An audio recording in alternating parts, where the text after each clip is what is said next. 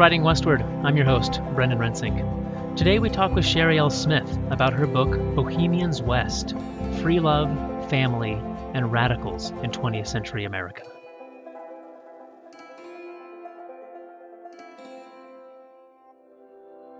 Let me take a quick moment to explain a bit about the podcast and who produces it. Writing Westward is a production of the Charles Redd Center for Western Studies at Brigham Young University. For better or worse, it's a one man operation with me, Brendan Rensink, playing role of host, producer, sound engineer, and everything else. I'm associate director of the Redd Center and an associate professor of history at BYU, neither of which roles trained me for the current task. But I do have a lot of fun doing this because I'm passionate about better understanding the North American West the region I have called home for most of my life. In each Writing Westward episode, I have a conversation with writers of the region academics, journalists, novelists, poets, scientists, anyone authoring anything about the West. My goal is that these conversations will spark listeners' curiosity to dig in a bit more themselves and think differently about the peoples, histories, environments, ideas, and identities that make up the North American West, or that we ascribe to the region. Please leave reviews or comments on whatever platform you are listening and let me know if we're succeeding. For updates or communication, please follow Writing Westward on Facebook at Writing Westward Podcast or on Twitter at Writing West. You can find all episodes on our website, writingwestward.org, or listen and subscribe on Apple Podcasts, Stitcher, Spotify, YouTube, or most all major podcast distribution platforms, apps, and services. To learn more about the BYU Redd Center, stay tuned, and at the end of the episode, I'll offer some additional information about our projects, programming, live streamed lectures, funding opportunities for research, and events. Find the center at reddcenter.byu.edu. That's R E D D Center. For more regular updates, you can also find us on Facebook and Twitter at BYU Redd Center. Now, let me tell you a little bit about today's guest.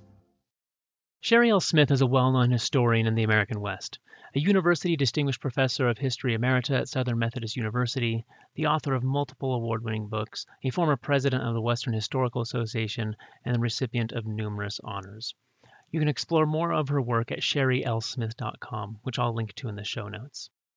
It's thrilling to see a scholar such as Sherry take all of her expertise and skills and apply them to uncovering and beautifully narrating a pair of biographies as she does in Bohemians West, Free Love, Family, and Radicals in 20th Century America, published just this year by Heyday Books. In Bohemians West, she presents an uncommonly detailed and intimate story, but does so uncluttered by the exhibitions of scholarly apparatus and methodology, even though she clearly builds the narrative and supports it by using them. She sifts through an overwhelmingly large archive of letters and documents, and uses them to unfold the intertwining lives of Erskine Scott Wood and Sarah Bard Field, whose early 20th century lives intersected with Bohemian free love philosophies, political activism and labor and the women's suffrage movement, and the heady days of the growing arts and literature scene in Northern California. Not only did Erskine and Sarah live astonishingly complicated lives, but the records they left for Smith to weave into a narrative offer an uncommonly intimate view of their joys and sorrows, their triumphs and conflicts, and not just their own, but those of a broad cast of characters in their families. We discover as much about the political, cultural, and social scenes in early 20th century Oregon and California as we do about the universal truths of the human experience, of contradictions within all of us between our aspirations and the realities we actually live. Readers will learn about themselves as much as they will learn about history, and perhaps more. It's a remarkable book, and Smith was clearly the writer for the job. She uses academic rigor to tell good history, but doesn't let it get in the way of intimate storytelling and literary grace. Sherry Smith, welcome to Writing Westward. Thank you, Brendan. It's great to be here. I'm excited to uh, talk with you, talk about this book you warned me that it might be a little spicier than what we're used to doing on the podcast, but it wasn't as spicy as I thought it might be. With the sub, with the subtitle of free love and so forth. But right, right. I was wondering what it was yeah, that I know. I uh, you mean, were asking me to do here. Yeah, I know. It, it it's not as steamy as it might the title might suggest. This is true. Yeah, but it's still pretty radical. It is pretty radical. These are some fascinating lives that we're going to talk about today. Why don't we start with uh, some brief thumbnail sketches about who Charles Erskine Scott Wood and Sarah Bardfield Ehrgott, I guess, uh, her, with her married name. What were the lives that they lived before they were introduced in 1910? This is the hardest part to do briefly, particularly yeah. because Wood was 58 when they met and had a very interesting and complicated life, but I'm going to do it briefly. He was um, an army officer, went to West Point, forced to go really by his father, engaged in the Indian Wars, as we call them, uh, including the Nez Perce War, got to know Chief Joseph and was extremely sympathetic with him and the Nez Perce cause as a soldier, which made him particularly interesting to me. He then became a lawyer, ended up living in Portland, Oregon, where he was quite successful as a lawyer and also as a cultural figure in Portland. But neither being a soldier nor uh, a lawyer was ever what he really wanted to be in life. He saw himself as a poet.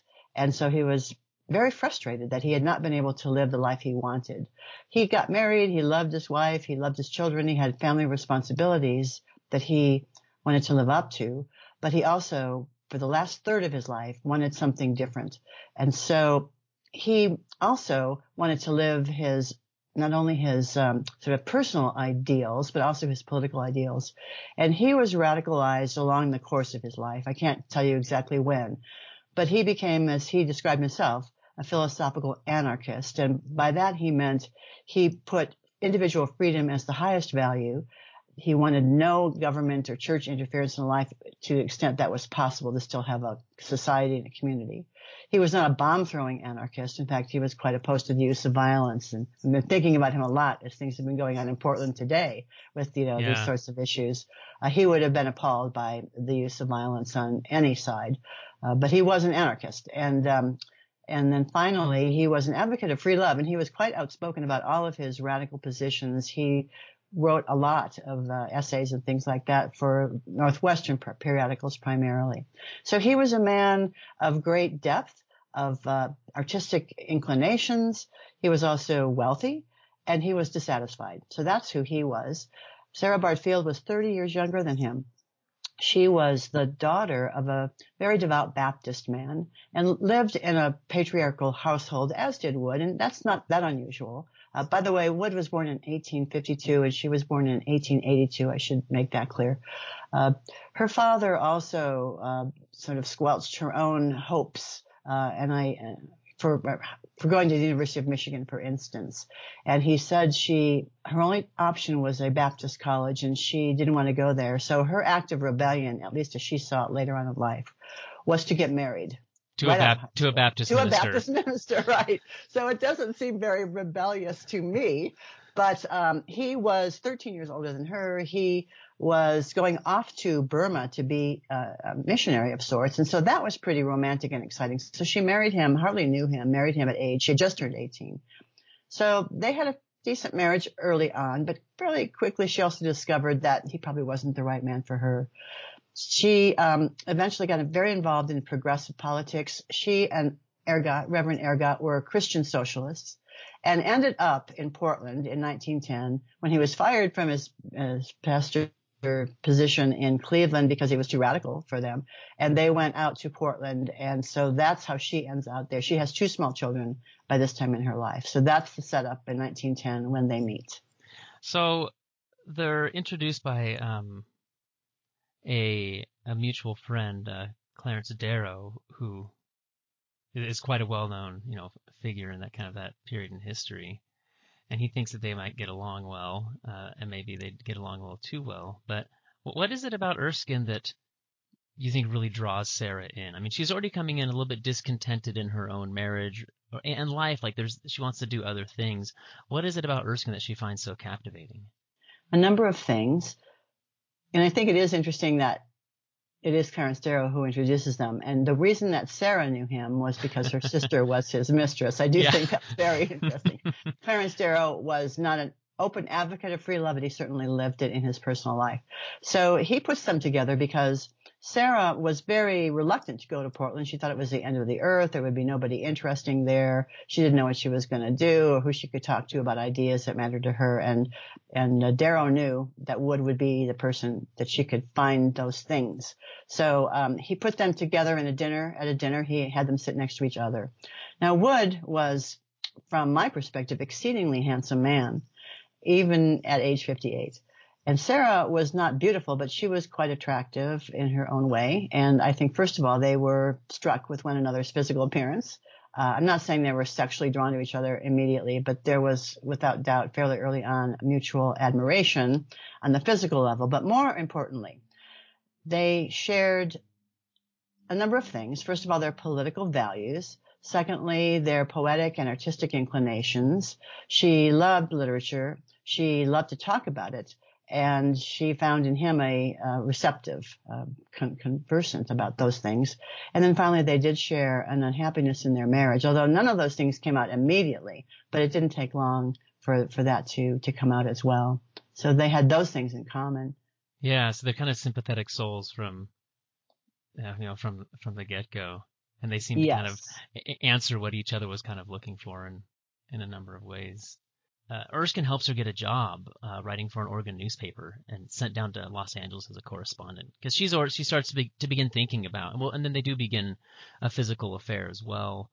Uh, she's working for him as an editor. He hires her as an editor for his poetry, and the relationship yes. develops.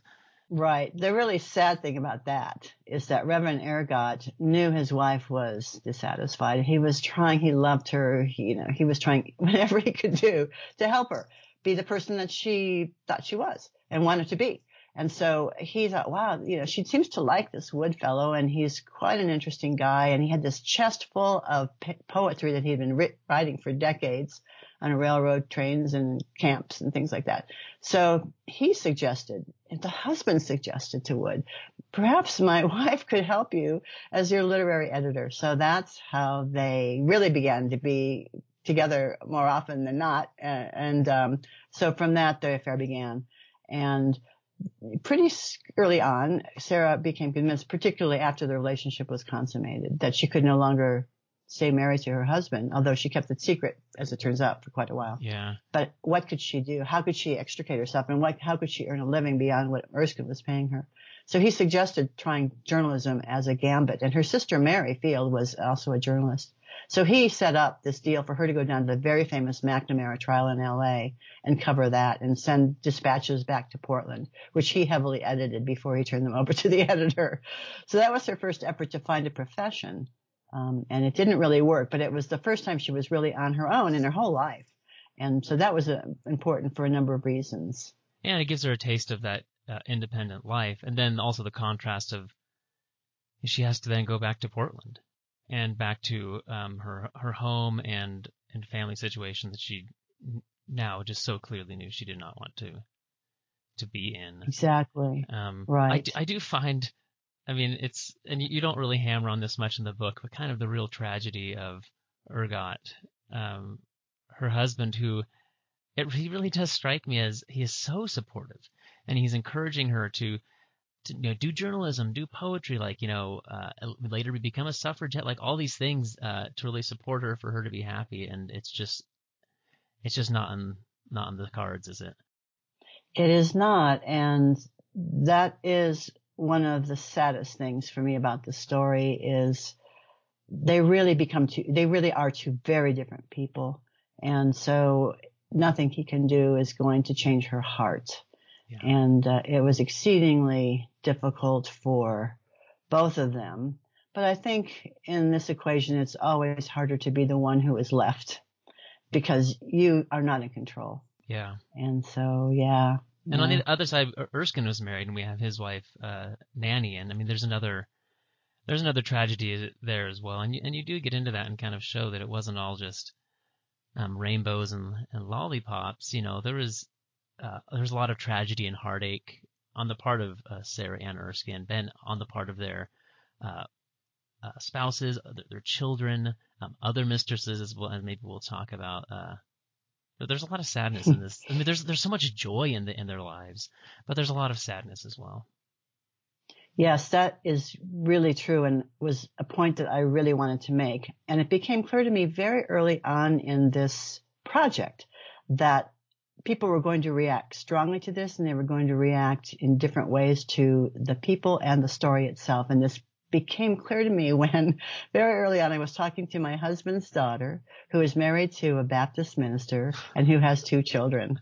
Oh boy. And I was showing, yeah, and I was showing her some of the pictures and telling her the story and she just sort of stopped and turned to me and looked at me and said, I don't like this woman. And I thought, okay, yeah. You know, people have strong feelings about the issues that are at the core of this story. They are still very important today. These are not simply historical issues. These are human issues. And so I, I think I would have done it anyway, but I always think about Trisha and I want to make sure that I bring to my telling of the story a sensitivity to the pain as well as the joy of it. And there's lots of opportunities to do that. Yeah, and it makes these three dimensional characters and it makes them real people, which, I mean, you say in, in the beginning, you say that their lives have something to teach us today. And you're not going to accomplish teaching any of those lessons if you don't really kind of show them in their full complexity. Right. Uh, but to get back to the story, so she returns to Portland, and her she finds in a way you know salvation uh, you know emotionally and socially by uh, getting politically active uh, in this in the suff- women's suffrage movement. Um, and this is something of a uniquely Western story, which is something I want to try to come back to. What makes this a very Western story? But what's the Western um, suffrage movement uh, at this point in 19, 1912? In 1912, suffrage was still being fought primarily on a state by state level. So in 1912, I think it's the third or fourth time now that Oregonians are going to have women's suffrage on the ballot. And of course, only men are going to decide the outcome of that election.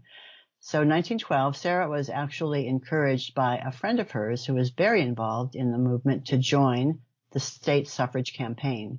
And that meant going out throughout the state and lobbying and encouraging people, of course, to vote, men, to vote for suffrage. And she was terrific at, at this job. She was, I don't know if she was a natural born orator, but between her own sister, who was an excellent speaker, and Erskine, who was also a well-known orator, I think by watching them, she had learned a lot about how to do it. And she was, you know, again, young and vibrant. And what was happening is she would go out to these little towns and get on top of a car and a crossroads and uh, this young, striking, articulate woman would attract a crowd, and they weren't always sympathetic to her cause, but they were generally pretty willing to at least listen to her. So she was traveling all over the state, and this offered not only the experience of being involved in a very important social movement and and honing her skills as an organizer and an orator and a political advocate, but also opportunity to be away from her household, which was becoming increasingly difficult to live in and also meet up with Erskine in various places because he was out there stumping for Woodrow Wilson. Even though he was a, an anarchist, he was also a practical man. So he did uh, support uh, the Democratic Party in these days. So that was a really important growing moment for her. And also it made her feel good to get this job from her own connections and have a source of income outside of Erskine's because she was a feminist who was bothered by the fact that if she left her husband, she was probably going to be dependent on Erskine for a while, at least, because she simply didn't have the experience uh, to to support herself, and she was hoping to be able to keep her children as well at this time. Yeah. So that that was her first step into the suffrage movement, and and in 1912 it was still primarily done on a state by state basis. That will change in a few more years. But at this state, her entrance into the suffrage movement is on the state campaign. And happily, in 1912, November 1912, both Woodrow Wilson won and the men of Oregon voted in favor of women's suffrage as well. So it was a success. For both of them, for Erskine as well. right. As, as he's out stumping for Wilson. But this is also a challenging time for Sarah because, you know, at the same moment that she is out having these real kind of personal successes and finding fulfillment and being politically active and kind of becoming like a noted figure, she is becoming aware that Erskine is living, you know, his uh, uh, somewhat of a, his free love lifestyle, and he has other affairs going on. How does this start to how does this start to play out in their relationship? She discovers that he has maintained another relationship with a woman who had been his secretary for many years when she is still in California for the McNamara trial, and she was absolutely stunned. I would say that she was pretty naive. Uh, when they began their sexual relationship, she just went, you know, over the top. Uh, and her letters are just unbelievable. She talks about dropping a box of adoration at his feet. And I mean, just, you know, as I say in the book, I'm surprised he didn't run the other way because she was just so incredibly starry eyed and crazy about him. But he was pretty straightforward with her about the fact that, yes, I love you, but I'm not promising anything. Uh, but she didn't want to believe that. She couldn't believe that, I think. She believed there were soulmates, that surely she was the most important woman in his life. But she discovered that he, he might have put her first, but there were other women. So they begin this conversation that lasts for about seven years about monogamy in a free love relationship. And she wants it. She makes it clear that's what she is even at times almost sort of trying to demand it of him. But he also makes it clear that he will not make that promise to her. Now, I don't want to suggest that he was a wild-eyed, you know, philanderer and uh, crazy, crazy sex maniac, but he did love women, and he seemed to always have to have at least one woman, and his wife was no longer that woman to be um, a partner of uh, in love and sexual relations, and so he was not going to put that aside, even for Sarah. Yeah, and I think when readers or when people today they hear free love, they have this kind of 1960s idea of you know uh, that that's very much antithetical to monogamy, and they don't see how those might be compatible. But um, Erskine and Sarah and the free love movement, I mean, during this time is somewhat different, right? It's it's love that is free from the strictures of you know uh, of the law and you know legal uh, authority and religion that they're they're free from having these outside institutions um, authorize their love or say that they can or cannot leave that relationship, right? Brendan, that was a beautiful summary exactly of how Erskine saw it. And Sarah came to, you know, she wasn't a free lover in any way when she first went. She hadn't really thought about that, I don't think. But yes, you, you just nailed it. You got all the key elements of how they saw things. So it didn't translate into promiscuity but it also did not translate into promises of monogamy. Right? Yeah, so, so there, there's yeah. some there's some tension there. yeah, absolutely. Um, and we see that play out for you know for a while in their relationship as they're simultaneously trying to negotiate uh, you know their existing marriages. Um, yeah, I, I think I should say um, for the audience's sake that Nanny Wood's wife certainly knew who he was and what he was doing she refused to divorce him. She was a Catholic. That was part of it. But I think she also really didn't want to deal with the social costs of being a divorcee. Uh, she didn't want to, she loved him. I mean, in spite of this, she loved him and wanted, I think kept hoping that he would outgrow this, you know, yeah. something, you know, that he would eventually. Certainly, he's 58 now. He should be, know, uh, really settling down. right, right. So she was going to hang in there no matter what, and she did. She refused to ever divorce him, and he would not initiate divorce proceedings against her. Yeah. He just wouldn't do that. But um, that's yeah. another seeming weird contradiction, not necessarily contradiction, but he's such a complicated man because on the one hand he is somewhat openly having mistresses and so forth, but on the other hand he's a doting father um, who seemingly just loves his children and treats them so well. And aside from the fact that he does have mistresses, he doesn't seem to be going out of his way to be cruel to his to his wife at home. He he is he's just a, a ball of of contradictions. Absolutely. That's what makes him such an interesting character because he on the one hand uh, totally believes in labor unions and economic justice, and that's his personal philosophy. But in his work, he is using his skills and his practice to defend huge corporations. Uh, so his life is just riddled with paradox. And, you know, he, and he would often be, this would often be pointed out to him. And he would say, yeah, you know, I know, but this is how, what I really believe, but this is what I have to do to make my living and take care of my family. So he would always find a way to explain it and yeah. get around it. But, but yeah, he is uh, full of contradictions. Sarah, I think, is more consistent in her position. Hmm. Now, other people would say, let me just add that he is well, some people who don't like him at all. And I can think of a number of his famous historians who would tell me, I don't like this guy at all. And it's men who don't like him.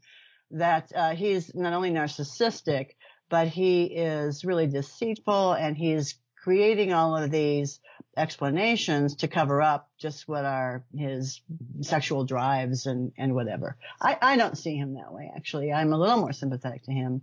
I do believe that the things he sees as ideals were in fact what he was striving for, but the reality of his life often interfered with being who he really wanted to be for quite some time. Well, I think we can all see some of ourselves in that, right? We all have things we're striving for, but reality tends to get in the way. Um, yes, so hope, hopefully that gives us a little sympathy for him. Yeah. To get back to Sarah's story, in 1912 she reveals to her husband uh, what is going on. She ends up getting somewhat sick and moves down to California for tuberculosis treatment in 1912 and never then never goes back to live again with her family. And then eventually starts she gets involved in the suffrage movement and other uh, political uh, movements there in California and then eventually does push for divorce by going over to Nevada where uh, they could get this divorce, and her husband really fights her tooth and, tooth and nail. Mm-hmm. Um, and all the while knowing that she may well, even though she's becoming increasingly economically independent, she may well lose her children over this. And this is another thing that uh, one of the real things that was kind of hard to get over in this story is that she is really putting everything on the line, even losing her her children for this relationship. And Erskine uh, and maybe this is the reason why some people really don't like him. Uh, he's not putting, there's not much being risked on his part. How do you kind of reconcile that? Or how did she reconcile that in the moment? Yes. So you're getting to tension number two. Tension number one was the monogamy. Tension number two was the timing of when they would finally be together and the sacrifices each was willing to make to achieve that end. And she was doing all the sacrificing. At least that's how she saw it. And I think that's how readers will see it as well. This was a radical thing for her to do. Really radical. To leave a, a minister husband, uh, to risk losing her children, to for this fellow, and this was quite well known actually in Portland. The relationship became known, um, who was himself a radical and a rake. Uh, you know, uh, she was just, I, this, uh, there's things about her I don't like, but I do like this about her. She decided this is what I want in my life and I'm going to do it. And she leaped off and she did it. So, uh, yes, this was a big, big thing um, much bigger for her and she gave up a lot more. And she, once the divorce is final and she realized she had been hoping and Erskine had been encouraging her to believe that she might be able to at least retain custody of her daughter.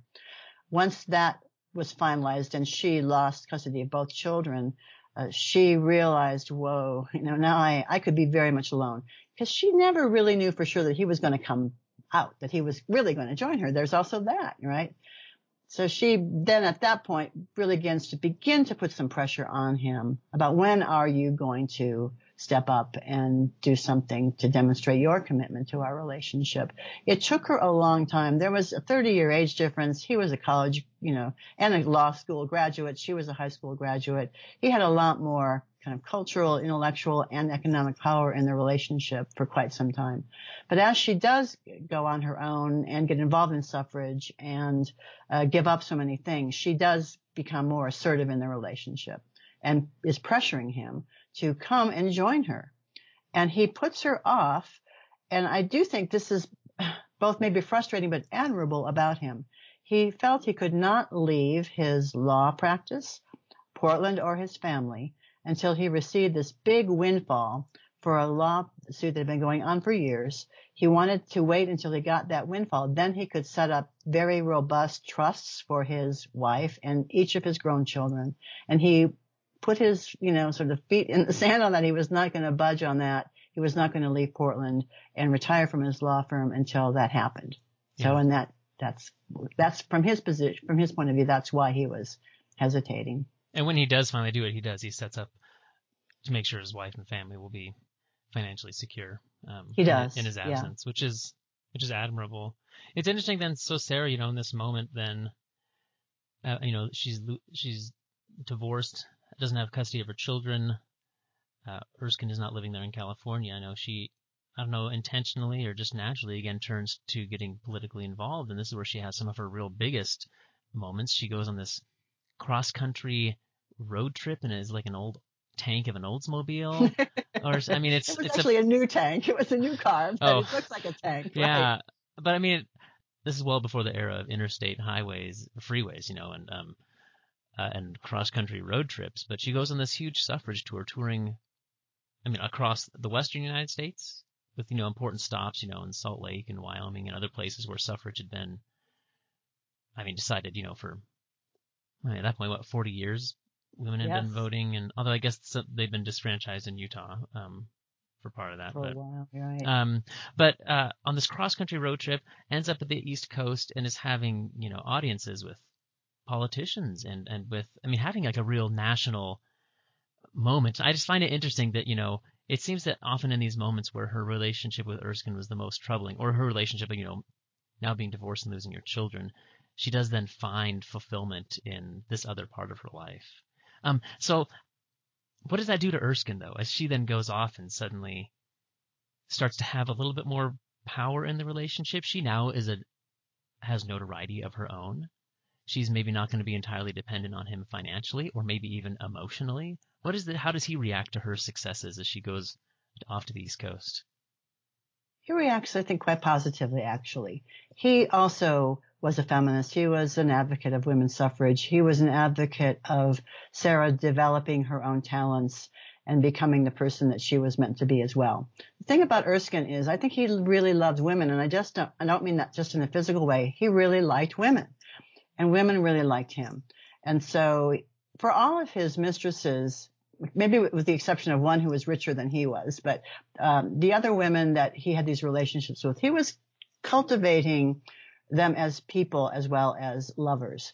And he certainly wanted to do that with Sarah as well. So he would sort of kid, you know, I'm worried you might find somebody else, but he wasn't really worried because her letters, she begins to sort of temper her super over the top enthusiasm for him as time goes on. And she begins a little to be a little more critical of him, but all of her letters to him during this cross country tour are about how you know she misses him how uh, when she gets to chicago and to new york and washington she's going to be trying to promote his poetry so she does everything she can to reassure him that she is not going to lose interest in him and it is a really important and interesting story in American history, the National Women's Party and this push now for a federal amendment.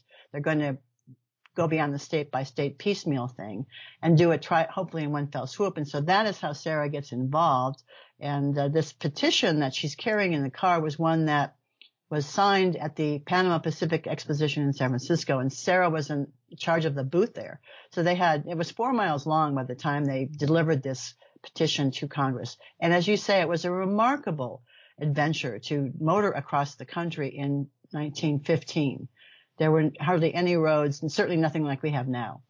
Uh, so it was, a, and it was finally a publicity stunt. I mean, this was Alice Paul's idea. And they wanted to have Western women voters and Western men voters who presumably had political power say to Congress and to President Wilson, we are demanding that you guys move forward on the 19th Amendment. And so along the way, the whole idea was to get attention and publicity about this. So they were trying to generate news stories and so on and so forth. And they were incredibly successful in that. So Sarah does become something of a national figure by the time she arrives in New York City and Washington DC. And they go to Congress, they deliver this petition. She meets the, you know, kinds of famous senators and representatives. And then they go to the White House and she meets President Wilson.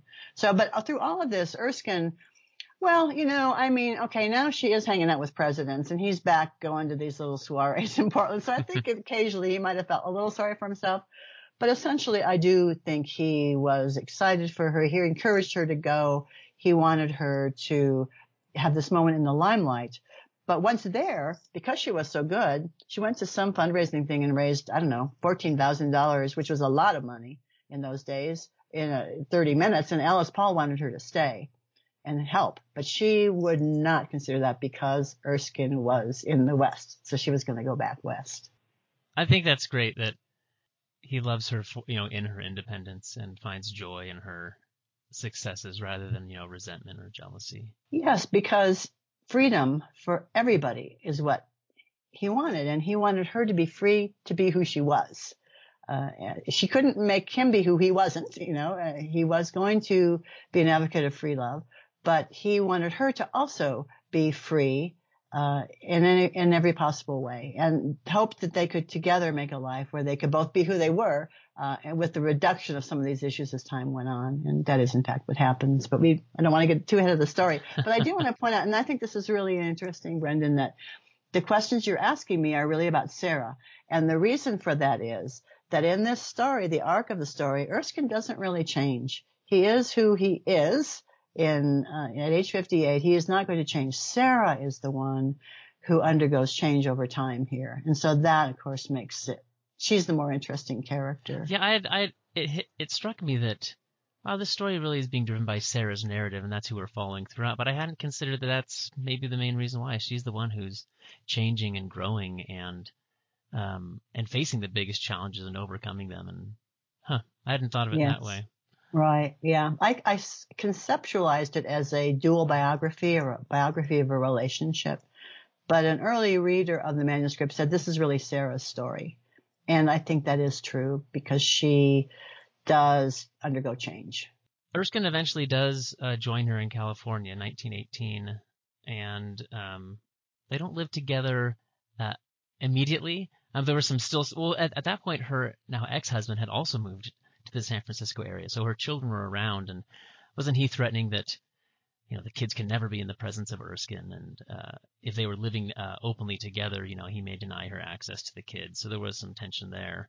Um, and and actually, eventually, there is a uh, they're they're in a car a car crash, and her son is killed, and she's in that uh, that crash as well. Um, which leads to a lot of emotional trauma and uh, for her. But this is the time then when her and Erskine do uh, they're now living together, kind of maybe as she had, had always wanted. Um, and you paint a real striking picture. So now, so this is now into the 1920s. They're kind of doing poetry more full time. It's what Erskine always wanted. They have a, a nice place where they're living. And you paint this picture of kind of this bohemian, I mean, the book's called Bohemians West, right? But this bohemian social atmosphere that's kind of growing in San Francisco. Can you kind of describe that 1920s and then into the 1930s scene of who are these people that are coming to? It's not like they, not like they have a salon, but they're coming to their house and having these gatherings and meetings. What's the social world then that they are finding so much joy in in the 20s and 30s there in San Francisco, in the Bay Area? They their earlier years together were primarily um, color with their involvement in the political issues of the time. And we haven't really scratched the surface of that. Labor issues, uh, anti-war, free speech, women's suffrage, all that kind of stuff. But when they finally did get together, they wanted to put politics aside. And of course, this is after the war, the Red Scare, and they're getting disillusioned that they were not really able to change the world in the way they had hoped. And we should say it was often politics. I mean, maybe we can pause for a second because at times politics is what divided them the most sharply, but it's also what united them. Can you highlight really quick, maybe like what some of the issues that uh, that they disagreed on, but then also came together on in, in that world of politics? Because eventually, poetry, I mean, is really what really brings them together. But in politics, it was kind of a mixed bag, wasn't it? Yes. It's really in suffrage where you begin to see a difference, and that is in the context of the second uh, campaign for Woodrow Wilson when he's running for reelection in 1916, the National Women's Party was very unhappy with Woodrow Wilson because he would not come out in favor of a federal amendment.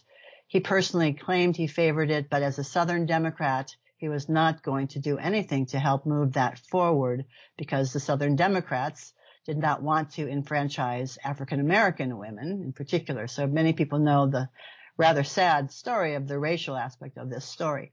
So Sarah, however, was adamant with the National Women's Party that a federal amendment must be brought forward. And the party's position during 1916 was to go around the country and urge women voters and any other fellow travelers to vote against any party that did not support the federal amendment or any candidate that did not support the federal amendment.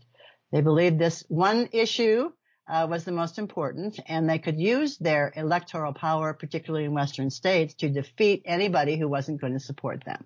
So it's kind of a threatening, if you don't support us, we're going to push you out of office. Well, Erskine thought this was a very bad idea. He didn't like it at all.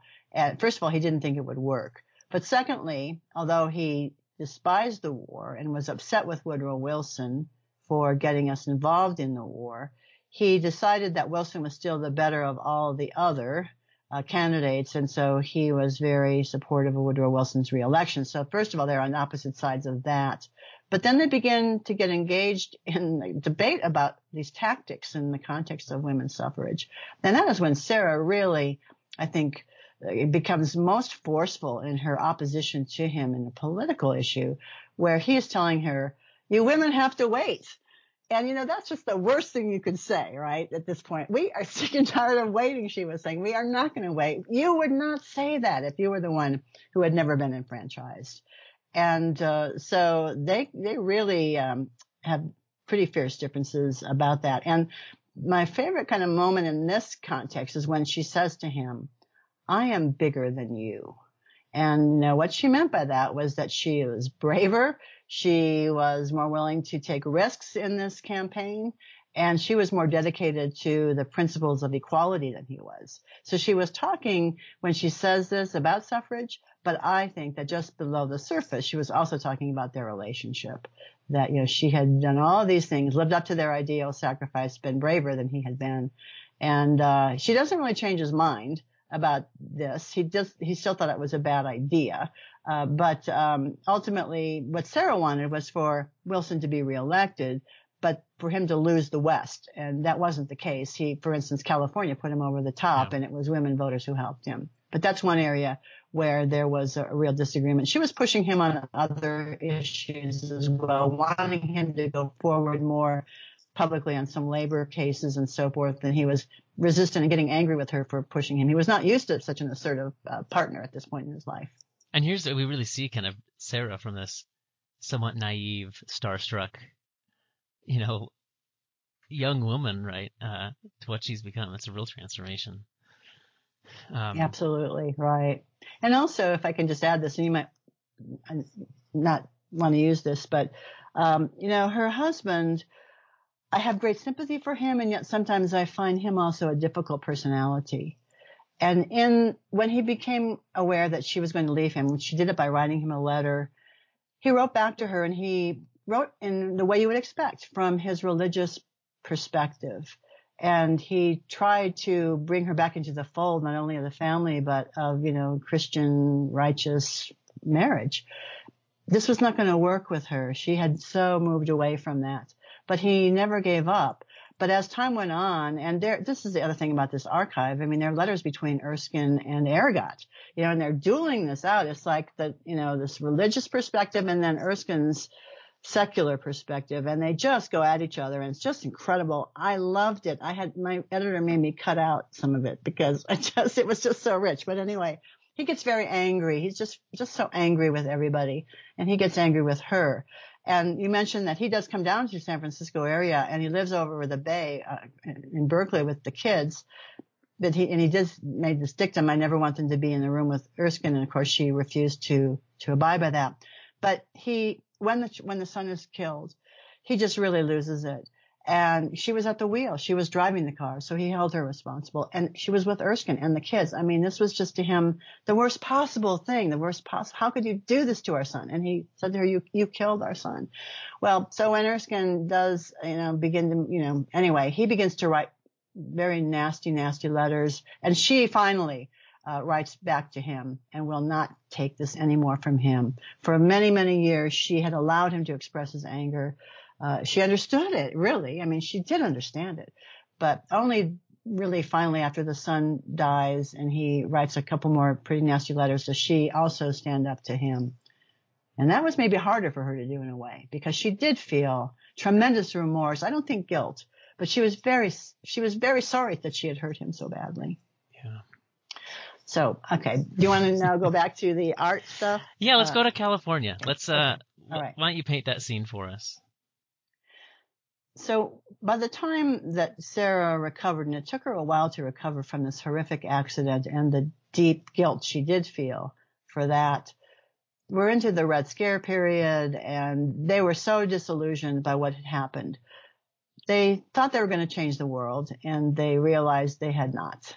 So they decided to pull away and pull away from politics and really now focus on developing their artistic abilities and cultivate friends, not like Emma Goldman or Margaret Sanger, who had been friends and acquaintances, but instead with writers and artists and poets and musicians. They knew the young Ansel Adams, for instance, and some of the the artists may not be as familiar. They really weren't to me, but Robert Stackpole, sculptor, and um, Yehudi, oh gosh, um, some musicians uh, who would be well known to people who know music. So they were really inviting those people to come into their house. They had a beautiful home up on Russian Hill, which by the way is still there. And, uh, they be, they were trying to have kind of salons and evenings and things like that with these people. So they were moving now into a life where beauty and art and uh, expression, poetic expression will be the centerpieces of their lives. And they were able to achieve that. The problem was though that they were so popular and so well liked that they could not find time to write. So it's at that point where they decided we need to pull away from the city and they moved down to Los Gatos, which is down the peninsula, found a beautiful piece of property, built a beautiful home there, which they called the Cats. Mm-hmm. It was also a place where they would bring people. John Steinbeck was there, Robinson Jeffers was there, uh, uh, but they also had places on the property, their own little study where they could go and work on their poetry. And so that is what happened. So the last, and they had about 25 years together. Uh, Erskine lived to be 91. He died in 1944. Sarah lived to be 91. She died in 1974. You know, the arc of the story, just the two of them, 1852 to, it was a long story. Anyway, they were able to achieve real happiness there. Uh, the issue of, um, you know, monogamy disappeared once they lived together. It was no longer an issue. The issue of sacrifice was over. They could really commit themselves to their writing and to creating a beautiful life together, which they did. But I also want to add at cost to others. So there's just, you know, no doubt about that. What do you think is particularly Western about their their lives and experiences? Do you see ways in which this would have played out differently had they been living in the Midwest or on the East Coast, or maybe even in Greenwich Village, where there was kind of a you know a bohemian world. You know, but what's what's unique about this happening in Portland and Northern California? When I started this project, I was expecting to find a really strong thesis about the westernness of this story. I was hoping to find it. I was hungry to find it. You're a Western historian. It's what you do. I know. I know exactly so I was really looking and, you know, I have to admit, although I used the word in the title, I would not say this is uniquely Western or even especially Western, although there are aspects of it that would have played out differently had it not happened in the West. So as you already indicated, the importance of the suffrage movement and the role in which Sarah played would have been different had she been in other places. So that's maybe the strongest case I can make for how this is a Western story to be sure. But Oregon's a I, hotbed of progressive. And that's uh, true. Politics as well, which which Erskine's then involved with, right? Yes, exactly. That's true. So, but it's also kind of like Cleveland in that respect. So, but yeah, for the West, Portland was the place, right, where progressive uh, in, innovations were first happening, and you know, California was coming along as well. But I have to say, Brendan, that what I've concluded is that what I'm what I'm saying here is that we normally associate this kind of behavior, these kinds of ideas about free love anyway, with Greenwich Village. Almost everything that's been written about the 19 teens and these kinds of issues and relationships focus on New York City and Greenwich Village. So what I discovered in this was that that might be the center of this, but it was happening in other places as well. And even in the Midwest, there were people who were exercising Clarence Darrow, maybe exhibit number one, yeah, right? Yeah. Of living this kind of life and embracing these kinds of freedoms. I was absolutely stunned actually by the number of women friends of Sarah in the suffrage movement who were, they wouldn't necessarily have defined themselves as free lovers, but they were engaging in sex outside of marriage. Uh, so it was, that was interesting for me to learn that these practices, these behaviors were not solely in bohemian enclaves like Greenwich Village. The other thing is that these people knew each other. There was an incredible uh, community, even though it was cross continental. And they were going back and forth and seeing each other quite often. So I guess what I would say in conclusion is that there are Western aspects of the story, but it's really a national story. Uh, and I'm looking at the Western chapter that I think has not been acknowledged. Hmm. And then finally, I mean, they did love California and the West. So, uh, I had to cut so much from this manuscript. My original was 900 pages, you know. Right. I, so I had to cut it in half at least, but they loved Western landscapes. You know, Erskine loved going out camping in the Harney Desert in Eastern Oregon. They would both write beautifully about the West and the landscape, but they were never making, they never saw themselves as Westerners. I was waiting for them to, and you know, frankly, he was born in Erie, Pennsylvania, and you know, his first 21 years were lived in the East, and Sarah too. They did not particularly associate, call themselves Westerners, although they lived in the West and they wanted to stay in the West. So the Westernness isn't quite as dramatic as I had hoped. Hmm. Do you find some some of these early echoes of kind of the California, not California dream, but kind of this mythology of California as this hmm. magical, beautiful, artistic place, you know, that really comes over the top, you know, in the 60s. Are you going to San Francisco with flowers in your hair? Are you seeing hmm. some of the early echoes of that throughout their story? Yes, I have to say, first of all, I am a total con- convert to the California mythology. That song was a very important one in my life. Uh, when Scott McKenzie sang that song, I was sitting back in Indiana wanting to go to California with flowers in my hair. So yes, I do believe they are people who are uh, contributing to that uh, image of California.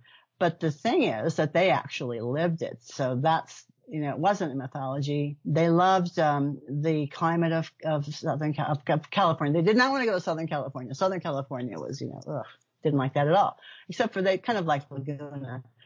But, you know, they had this beautiful, you know, estate with, you know, lemon trees and, uh, they really did find paradise there. And they they well if they didn't find it they created it. And the california and what it had to offer at that time made it pretty easy to make it into a very nice place. San francisco also was lovely. You know now people say oh it's so crowded and awful but they were there maybe before those terrible things happened. I don't know but yeah but they're also there i mean you note that john steinbeck you know comes through their home and, and this is also the area where he's projecting a very a very complicated view of mm-hmm. what life is like in California in the 1930s. Well, yes, you're making a really important point here. Uh, they saw themselves as bohemians. I believe they truly were committed to justice and equality and you know economic equality not if not equality at least some redistribution of income i mean all of those things i do believe they truly supported however what had a lot of money and they did not live as people normally associate Bohemians living. They lived a very rich, beautiful life that was made possible by his law career and the money that he made. And he was a man who loved beautiful things and he would not deprive himself of them. So they come under some criticism from people for that. They see this as one of those paradoxes actually that you brought up earlier. They claim they're bohemians, but they're living like rich people. And he, this was pointed out to Erskine by Emma Goldman. You know, you claim that you're an anarchist, but you know, you're living like a rich lawyer. And he said to her, you're right, but you guys, you anarchists need us wealthier people because first of all, we will work pro bono for you. and we also, people will listen to us. You know, we are your political um, fellow travelers. And so when I go to my men's club, uh, people will at least listen to me where they would never listen to you. So he always had an answer uh, for these uh, paradoxes and contradictions in his life. And Sarah felt a little much. She actually felt guilty about sometimes about how well they were living, and uh, would try to share it with other people as a way to appease some of her. Uh, I don't know if guilt's the right word, but recognition that they were not exactly poor poets living in poverty like you're supposed to when you're a true bohemian. Yeah, especially because she had that early life experience in Burma and India. I mean, she saw poverty, and that really had done something to to her, you know, to give her kind of an awareness. Yes, yes. Well, as historians or others, um, you know, read through this book, what what are well, what are you hoping that people will take away from this? Like, what are the groups of historians or scholars or subfields that you think need to reevaluate things in light of uh, of these two people's lives? I intended this book primarily for a general audience and to read as a biography or a biography of a relationship. And I'm not really trying to make any sort of historiographical interventions here. And when I talk to historians about this, I often find they want to know what you just asked me. Really. What, what, what should we do and, with this? Like, what, what's yeah, what's your right, what's your uh, point? Or like, right, what are we? Exactly right, exactly. So so here is my point. My point is to tell this very complicated story, uh, to give a human sort of granular. That's a word I'm hearing too much these days, but view of the lived experience, what it was to actually live this kind of life, whether it was the political aspects of it as a suffragist or as a free lover or as a poet. That's what I'm trying to get at here. And I do some context. I had to cut, as I said, a lot. I had a lot more context in the original version as well. But primarily I'm interested in giving, putting into the hands of people and possibly students a book that will take them into that world in a very sort of personal and even intimate way and give a sense of what people were dealing with, how they perceived their world and what their solutions to the problems were. Mm-hmm. So I don't engage in historiographical discussion anywhere in the book. And I'm really not making a scholarly argument here. That isn't the kind of book that I had intended. And um, so some, I think, scholars and historians might be disappointed in that if that's what they were looking for. Uh, so it's a very different book than I've done before. And when I set out, I wasn't sure I could do it because uh, I kept wanting to tell people what to think. And I thought I should draw back and not tell them what to think. Let me try to present the story as honestly as I can. Because I think in the end, the purpose of this is less to convince people something about the era or even about free love, but instead to get people to think about, as I read this, uh, because this is what happened to me when I was going to the library. I was reading these letters and I would think, wow, what, what kind of decisions have I made? What kind of choices have I made? And you begin to reflect more about that kind of life. Uh, the other night I was doing a Zoom and a person introduced the book as a novel. And I didn't want to correct her on the spot. But later in the conversation, I was able to say, this is actually a work of nonfiction that I hope reads like a novel. And, uh, so, um, you know, when I was in graduate school, I did a field in American literature. And I had a wonderful professor at the University of Washington named Martha Bonta. And we were mostly doing independent study. And so I would go into her office and we would talk about Henry James and Mark Twain and begin to unpeel those texts. And I would feel like in those conversations, now we're really talking about what matters in life. You know, we were not talking about the bigger picture, the panorama, the group dynamics, you know, the social uh, forces and all that kind of stuff, which most of the time I was interested in doing in my own work. But there's something about novels and, and a story like this that I think touches readers in a different way. And so that's what I was trying to achieve. Um, along the way, I think you can learn. You can learn something about the suffrage movement. You can learn about labor. You can learn about anti-imperialism and the peace movement, but that is not the primary purpose of the book. Well, I think it's powerful, you know, to have a historian use all the tools in their toolkit of historical methodology and digging in archives and knowing what kinds of kinds of questions to ask, and then using it to um, tell a story instead of beating us over the head with analysis well, and historiography. Um, I mean, and I think analysis and historiography yeah. is important, and it gets us to think about the present day in really critical ways. But there's another way to do that, which, so by setting some of that side, I think you accomplish a lot of the same big picture, thought provoking things, but um, in a very different way that the rest of us don't have the, you know, the writing skills perhaps to do. So I commend you on that. Well, uh, thank you. Well, thanks. I, I would say it was maybe the biggest challenge was that this archive was so huge. There were something like 2,700 letters just between Erskine and Sarah. And then you have the letters to and from their children, to and from their spouses, their sisters, brothers, parents, and all those very famous friends of theirs as well. So it was an enormous archive at the Huntington primarily, but they also have letters at Berkeley and University of Oregon. So that was the biggest challenge of all was to take this humongous uh, information and try to put it into a narrative that made sense. And so when cuts had to come, I had to cut the context. Uh, I never was engaging in historiography, but I was trying to provide more context. And also I had to cut a lot of the family stuff that I just loved and was sorry to have to put aside. But my editor said, you know, not everybody's going to be as interested as you are yeah. in these two people and in the family. So, uh, and he was right. I think it's still not a short book, but has a better pace now. Well, congrats on the book. It's wonderful. And um, I really appreciate you spending a little time with us to talk about it today, Sherry. Thank you, Brendan, for having me. It was a delight to talk to you. All right. Take care. Okay. Bye bye. Thank you so much for listening, and I hope you'll subscribe and listen every month. Please leave a review on whatever app or platform you're using, or follow us on Facebook at Writing Westward Podcast or on Twitter at Writing West, where you can get updates and leave comments. Writing Westward is a production of the Charles Redd Center for Western Studies at Brigham Young University. Our theme music was provided by local Utah composer Micah Dahl Anderson. Find him at Micah, D A H L, Anderson with an O, dot com I'll go ahead and put that link in the episode description if you didn't catch it. My name is Brendan Rensink. I serve as the podcast host, producer, sound engineer, publicist, and just about everything else, so you can direct any praise or critiques my way. I'm Associate Director of the Redd Center and an Associate Professor of History at Brigham Young University. I'm author and editor of a number of books on the West, borderlands, Native peoples, genocide studies, religion, and the environment.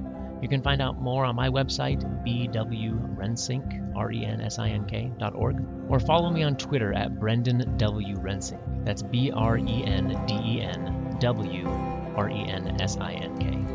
One last plug, if you live in the Intermountain West, check out the Redd Center's digital public history project, Intermountain Histories, by visiting intermountainhistories.org, or by downloading the free mobile app by searching for Intermountain Histories on your Apple or Android devices. With this website and mobile app, you can read carefully curated about complete with archival photos, bibliographies, and more. Well, until next month, be well, be curious, be kind.